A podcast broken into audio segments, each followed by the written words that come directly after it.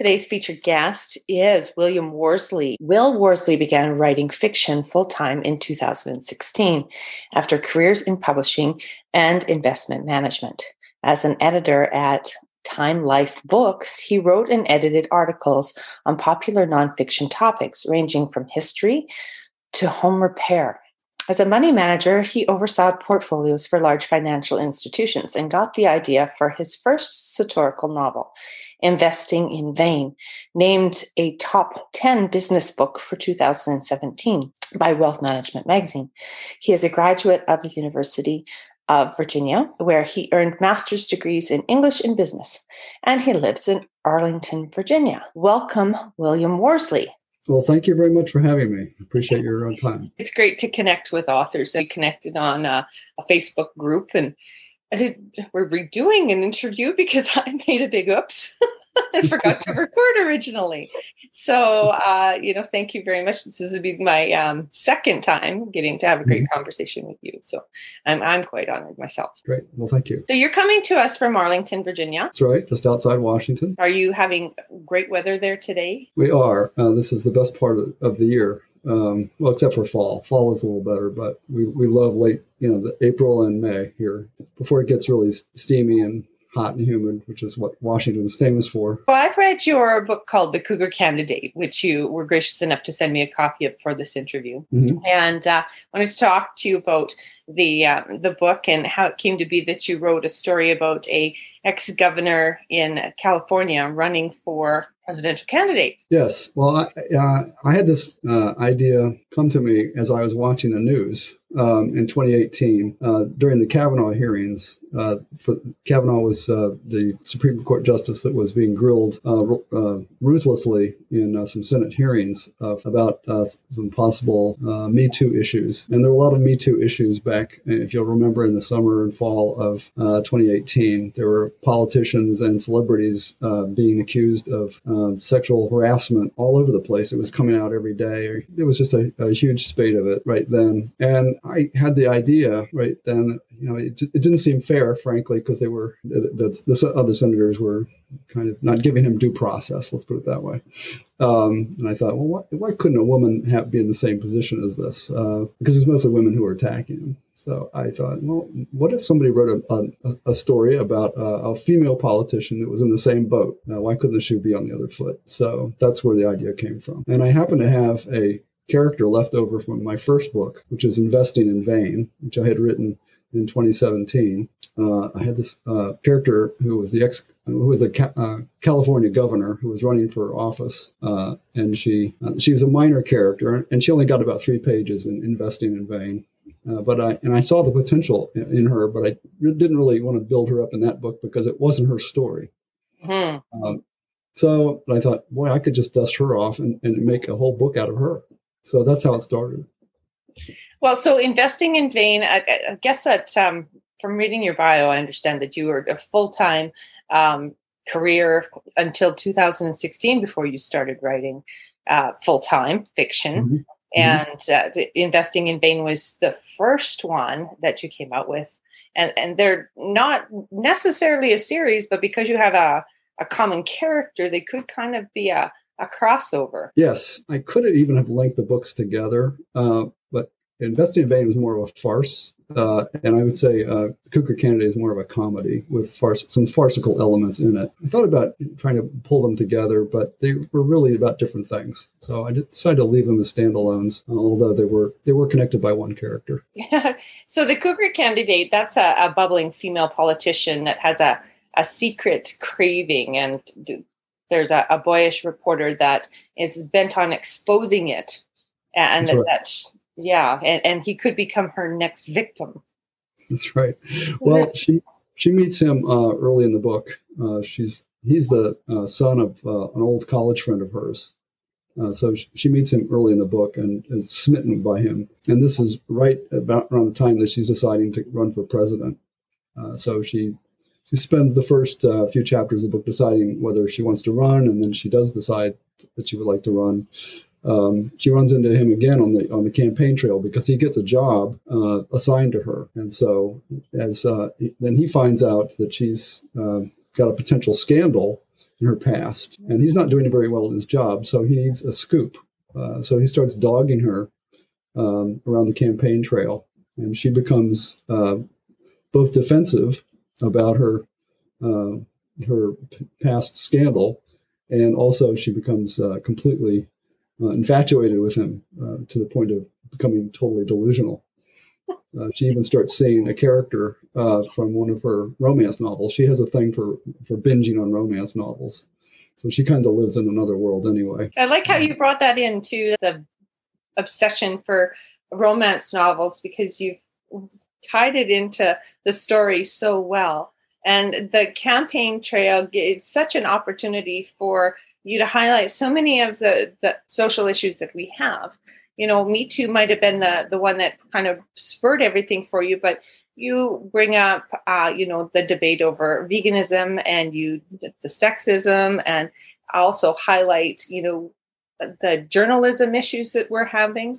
You know, mm-hmm. that it gave you an opportunity to to bring to light and discuss both sides of various different issues. Yes, well, I, I wanted to give her some politics, of course, because she's a politician and she was in the middle of a heated presidential campaign. So I wanted to be as nonpartisan as I could as an author, um, but because it was a presidential campaign, I could hardly avoid politics.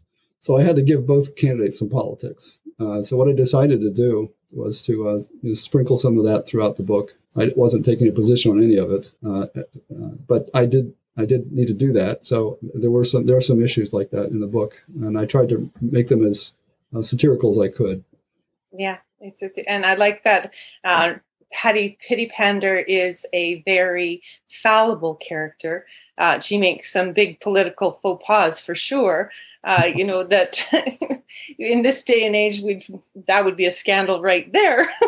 but uh, um, you know, I like the way you've built the character and the names. I want to just highlight the Patty Pander seems to be quite a funny little name. And then there's also the Jack Snap, the reporter. so it's like, those are cute little names. Yes. Yeah. Well, I, I the software that I use, Scrivener, has a name generator attached to it. And I often use that to, uh, to spit, spit out some names you can set what kinds of names you want. Uh, you can say you want a, a German uh, last name and a French first name, and or, you know male, female, whatever you want, and it'll just spit out you know 100 names for you. So mm-hmm. um, it usually comes up with some pretty funny ones too. Between the fun names and the you know fallibility of Patty and the just the the satire in the scandals. It's a very light read. It's it's nice to read something especially when it's about politics uh, mm-hmm. that's light and comical. And, mm-hmm. so it was a very enjoyable read. Well thank you. Thank you. Well i think the world needs more satire. Uh, i think satire is an endangered species uh, especially here in the united states um, with our political Except for when it becomes reality right That's right. All right. Right. That's the other issue with satire. Writing satire is tough today. It's always been tough, frankly, uh, but it's even tougher when reality is outrunning your your, your jokes, basically. Crazy. Yeah. Uh, yeah. I, I think it's the most difficult genre you can write in. Frankly, it's it's hard to be funny for one thing, and it's hard to be funny in a in a political environment that's not very forgiving. So you also have the challenge of you know with being that you've highlighted both sides and given a voice to even with different characters, different ones. I find that if you do it in a way that you do take a position, you end up offending somebody. Sure, sure. And I, my attitude toward that is, I clearly label my books as satire. Okay, and it's really pretty easy to close a book. If you don't like a book, you close it, you put it down. I mean, it's not like anybody is forced to read a book, and it's clearly labeled as what it is. Um, and I don't I never try to offend anybody just for the sheer joy of offending them. But satire is, by definition, an art form that's designed to um, to poke fun at people or things. Okay, that's what it is. There's no getting rid of that. So if it's going to exist, uh, it's going to be offensive to somebody, usually the target of the satire. my my approach to that is to make everybody the target of the satire, so nobody can uh, claim that I'm biased toward one side. I, have read a lot of satires that have come out in the last few years. And I've what bothers me when I read a lot of them is that they're completely biased toward one side. Uh, and I think if you're going to read something that's 250 to 300 pages long, it gets pretty tedious to, to just uh, unless you just want to hear your own opinion for three, 300 pages um, given back to you. Uh, that's not my point. I'm trying to actually make, you know, poke fun at people and things. And, and basically, politicians are a great target for poking fun at. So, uh, yeah, you're, you're creating a fiction novel, not a nonfiction. so, if we if we wanted to, you know, have something more uh, serious, we could always read what we used to read were the uh, investment manuals and what have you. Right. Yeah. Right. Yeah, it's just not. It's not, supposed to be serious. Okay, that's why I give my type my characters funny names and I create funny situations for them. So the investing in vain. I want to just read this here. That investing in vain was actually named uh, a top ten business book of 2017 by Wealth Management Magazine. So mm-hmm. where did the idea for that fiction book come from? Well, it's a double entendre. Um, the uh, there's a the story centers around a firm called Vain Capital, hmm. which is based in Washington D.C. and it caters to investors that want morally responsible portfolios, uh, which is called socially responsible investing in, in the trade. Hmm. Uh, it's basically politically correct investing, is what it boils down to. Uh, people are seeking. get people are seeking to avoid stocks that that do business in do business in in industries they object to and so forth. Nothing wrong with that, and I don't, and I'm not satirizing that. Um, I was I'm satirizing the in the in the book I'm satirizing the, uh, some of the issues and the hypocrisy and the actions of the people, but not the not the investing style. The uh, the firm was named Vain Capital, and uh, because of what some of the people in the book are doing, they're investing fruitlessly so they're investing in vain. So it's a double entendre. Oh, very good. And so did that come out of your personal experience as an institutional investor? Yes. Um, I used to hire and fire money managers for big institutions, uh, endowments, foundations, and corporations. Uh, I spent 30 years doing that. And in my last years of doing that, I um, was increasingly asked to find managers who would run portfolios that, for example, would not have any tobacco stocks in them. It, was, it started small like that with tobacco stocks, or if it was a Catholic uh, organization, they might not want uh, birth control, you know, manufacturers, things like that. So it started small. We had an Arab organization that you know didn't want alcohol, things like that. So it started small, but as um, the years grew on, it became more and more common. And as we got more endowments and foundations, um, the demands got bigger and bigger, and it got to the point where one of one person asked us to get rid of all the healthcare stocks in the portfolio. Wow, all that's that's that's about fourteen percent of the U.S. market, which would put me in the position of investing in vain. Um, yeah. So, so that's how the idea started. I thought I'm going to be completely handcuffed here in running. Well, how do you make any returns? I mean, that's exactly. the, that's the thing. Like, I mean, exactly. there's there's risk involved there, sure. Um, right. But I mean, it's so the moral complication of okay, do we make you money or do we not? Right. So I was I was in the position of having to uh, compete against benchmarks like the S and P 500, yeah. which are very very hard to beat. Uh, yeah. Most most years most managers don't beat it with two hands tied behind my back. So that's where the investing in vain idea came from. And as the as the uh, demands got more and more uh, extensive, I just it, it, they were basically following the political currents of the time. So that's why I linked the idea of the investing into the political currents of the time. So well, I'm looking forward to reading that book. I enjoyed I enjoyed the other one, which is your newest release, released in February and um, I'm looking forward to that. Your history is actually like growing up in that area in Washington, correct? That's right. I grew up in the suburbs, in the Northern Virginia suburbs of Washington, and so I'm um, from a Southern family, but uh, most most of my roots are actually uh, from Georgia and Southern Virginia. I happen to grow up in the Washington area because my parents were in World War II um, before I was born, so they landed here to fight World War II. and then they met each other.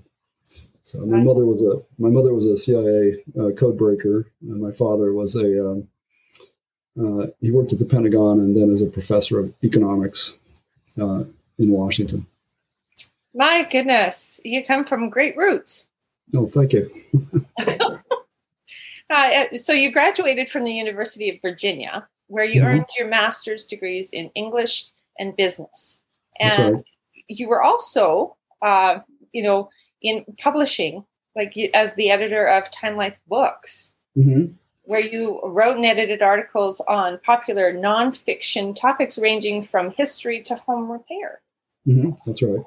Yes, I spent um, my late 20s and early 30s uh, at Time Life uh, working on about 30 books, I think, as both a writer and an editor. Uh, and they were on different nonfiction topics. Um, we sold a lot of books. Uh, I think I was on the masthead of 20 million books by the time I was 31 years old. But they were they weren't, you know, I was on the masthead with a lot of other people. they, weren't, they weren't under my name. Um, Ghostwriting. So exactly. Well, we were all ghostwriters. Um, but it was a team. It was a team effort. It was continuity publishing. It, okay. A, for people who remember Time Life Books, it was one of the biggest publishers uh, in, in, in the world. Oh, actually. I still have books on the shelf, I'm sure. Yeah, it went out of business uh, about 2000, 2001, mm-hmm. but uh, it had a great run, about 40 years. Who inspires you? Is there a particular writer, a particular genre, either fiction or nonfiction, that inspires you? I like a lot of different kinds of writers. Uh, in satire, I would say um, I like any effective satire, uh, anywhere from uh, you know Cervantes. You know, Don Quixote was the first novel, and it was a satire, and it still works. In fact, I use some of the ideas. Patty is reading romance novels, you notice, uh, in uh, Cougar Candidate, and that's exactly what Don Quixote was doing that drove him crazy. Mark Twain is a, big favorite of mine. I used to study uh, pretty extensively when I did my master's uh, in English at the University of Virginia. I like just popular newspaper stat- satirists like Dave Barry, Douglas Adams, Christopher Buckley is a current uh, satirist. I guess he's the best known. He's the best published one that's still living right now. Do you have an actual routine for writing? I do have a routine. When I figure out what the book is going to be about, I sit down and write down the concept. And I, I, I use something akin to the snowflake method where I just take the core idea and I just make it bigger and bigger and bigger. So I try to figure out what the, the, core idea is, and I just spill it out onto onto the page on a Word file, and then I keep developing that to a longer and longer outline until it gets I don't know 10, 10 pages long. Then I bounce it off some friends of mine to see if it's crazy or not. Especially with the satire, because I've had some crazy ideas in that area, uh, and I've bounced them off of people, and they said, "No, no, no, you can't do that. Um, it's too crazy." So you uh, have so some I've, alpha readers and some beta readers. I have, yeah, I do. I have some people who see an early version of the idea before it's ever a book, when it's just an outline. Because I like to get feedback early on and to see if something has appeal or not. So I have a, a group of people that I whose opinion I respect. Uh, they're you know they're friends and former colleagues of mine, and I'm I'm getting a growing group of you know people that I have never actually met for that too. Uh, Advanced readers like right. a review team? Yes, uh, I'm trying. I'd like to build a bigger and bigger group, frankly. Um, so that would be useful. But so what I do is I, I get an initial feeling, and if the idea really grabs me, uh, then I keep going with it, and then I sit down and I use Scrivener, um, the, the writing software, to outline the book, uh, and I find that to be a, a good environment to work in. Do you use that for your file formatting, or do you hire a formatter? I hire a formatter. I yeah, I, because I, I, published a you know a paperback copy too, so I, I needed that, so I, I, didn't attempt to do formatting. Yeah, and your cover design is done by someone else as well, right? That's right. So the cover design for the Cougar candidate is a campaign button with yes. uh, Patty's fingers long you know, yes. very long fingernails. yes. Well, I, I, have a copy here. I can. Yeah. There we go. Right there. Yeah. Um, uh, yeah, the, the fingernails were um, the long fingernails were my idea. Actually, I wanted them to look like claws. Uh, she's a cougar, right? So she should have claws. So uh, the the artist came up with a you know a woman holding a campaign button and all that. But I said, what if you could just make those things about you know half an inch long? so, You're gonna have some skin under them. that's right. that's right. Oh my goodness. So, uh, what about um, your experience writing first person as a female being a male? Uh, it was tough. I was not at all confident that I was doing anything right. um, so I had to bounce the uh, the book, uh, the, the draft off of several uh, female beta readers to make sure that uh, it wasn't completely crazy, or it, I wanted it to be crazy. I just didn't want it to be absurd to the point where nobody would uh, nobody would believe it. So it's kind of a fine line you have to walk there. Were they a particular age demographic? I think they were mostly middle aged. Yeah. Yeah, there's there are some things that you mentioned there. You definitely have to be plus forty to to kind of get in the sense of you know where you are in your female life. right, right. But I've had I've had young readers, um, much much younger readers, uh, uh, tell me that everything's everything's fine there. So I, I am not too worried about those issues anymore. See what you have to look forward to. That's right. That's right. It's, it's funny how you can write people that really, really don't have enough experience to go on, but you somehow take a stab at it and it works anyway. You've built your own website using WordPress, which I'm very fond of. uh, yeah. I, I, like that uh, authors use WordPress, and that way they have more control over what goes on with their site. And you have a sign up there where we get uh, a free was a Mark Twain article running for governor. Well, he didn't run. He was being encouraged. So oh, he was thinking. He was thinking about it. The word got around that he was thinking about it, and that's what the article is about. While he's thinking about it, all these things are happening. Uh, these people are uh, all of a sudden these people are beginning to trash his name. all these all these all these scandals started popping up. These false scandals start popping up about about about him. And so before he ever decides to throw his hat in the ring, he, he bows out. But not before uh, all of these crazy ideas that you know uh, scandals basically are created uh, by his potential enemies. So we get to sign up for your on your website for that, mm-hmm. and then we'll end up on your email list, and then you can provide updates about releases that you have coming up. It's amazing what's been happening in politics since that long ago. oh, yeah. he was uh, he was a, a great. Uh, of course, he was a great satirist. Uh, he's, he's a, a, model satirist, and it's it's not really possible to duplicate what Mark Twain did, but because his his voice is so clear. I mean, you, I mean, you couldn't. You could, I, I, don't think there's another. You could use some of his satirical techniques, but you'll never get his voice. He's, he's the one of a kind. That's yes. why everybody knows his name. Mm-hmm. Uh, Investing in Vain is also uh, available. You can the links are through the website. To um, happen to have a copy of that book. Put that up too. There, there we go. Okay. Yeah, so, I had the I had the cover redone actually by a Mad Magazine artist. Um, Mad Magazine. Yes. Um, yeah, this is the second cover actually. So. I used to love the covers of Mad Magazine. well, this was a great artist. He's he's uh, uh is that his name is Ed Steckley. A bull with a crown, is that right? It's a bull. No, it's uh. Sorry, hold it up again. Okay, there we go. It's a, oh, it's a bull. so I he's thought hog, that was a crown. He's completely hog-tied. Okay, he's hog-tied and upside down. Okay, that's that was my idea. I I, I, I love I, that, and I'm guessing that's Wall Street. Yes, exactly.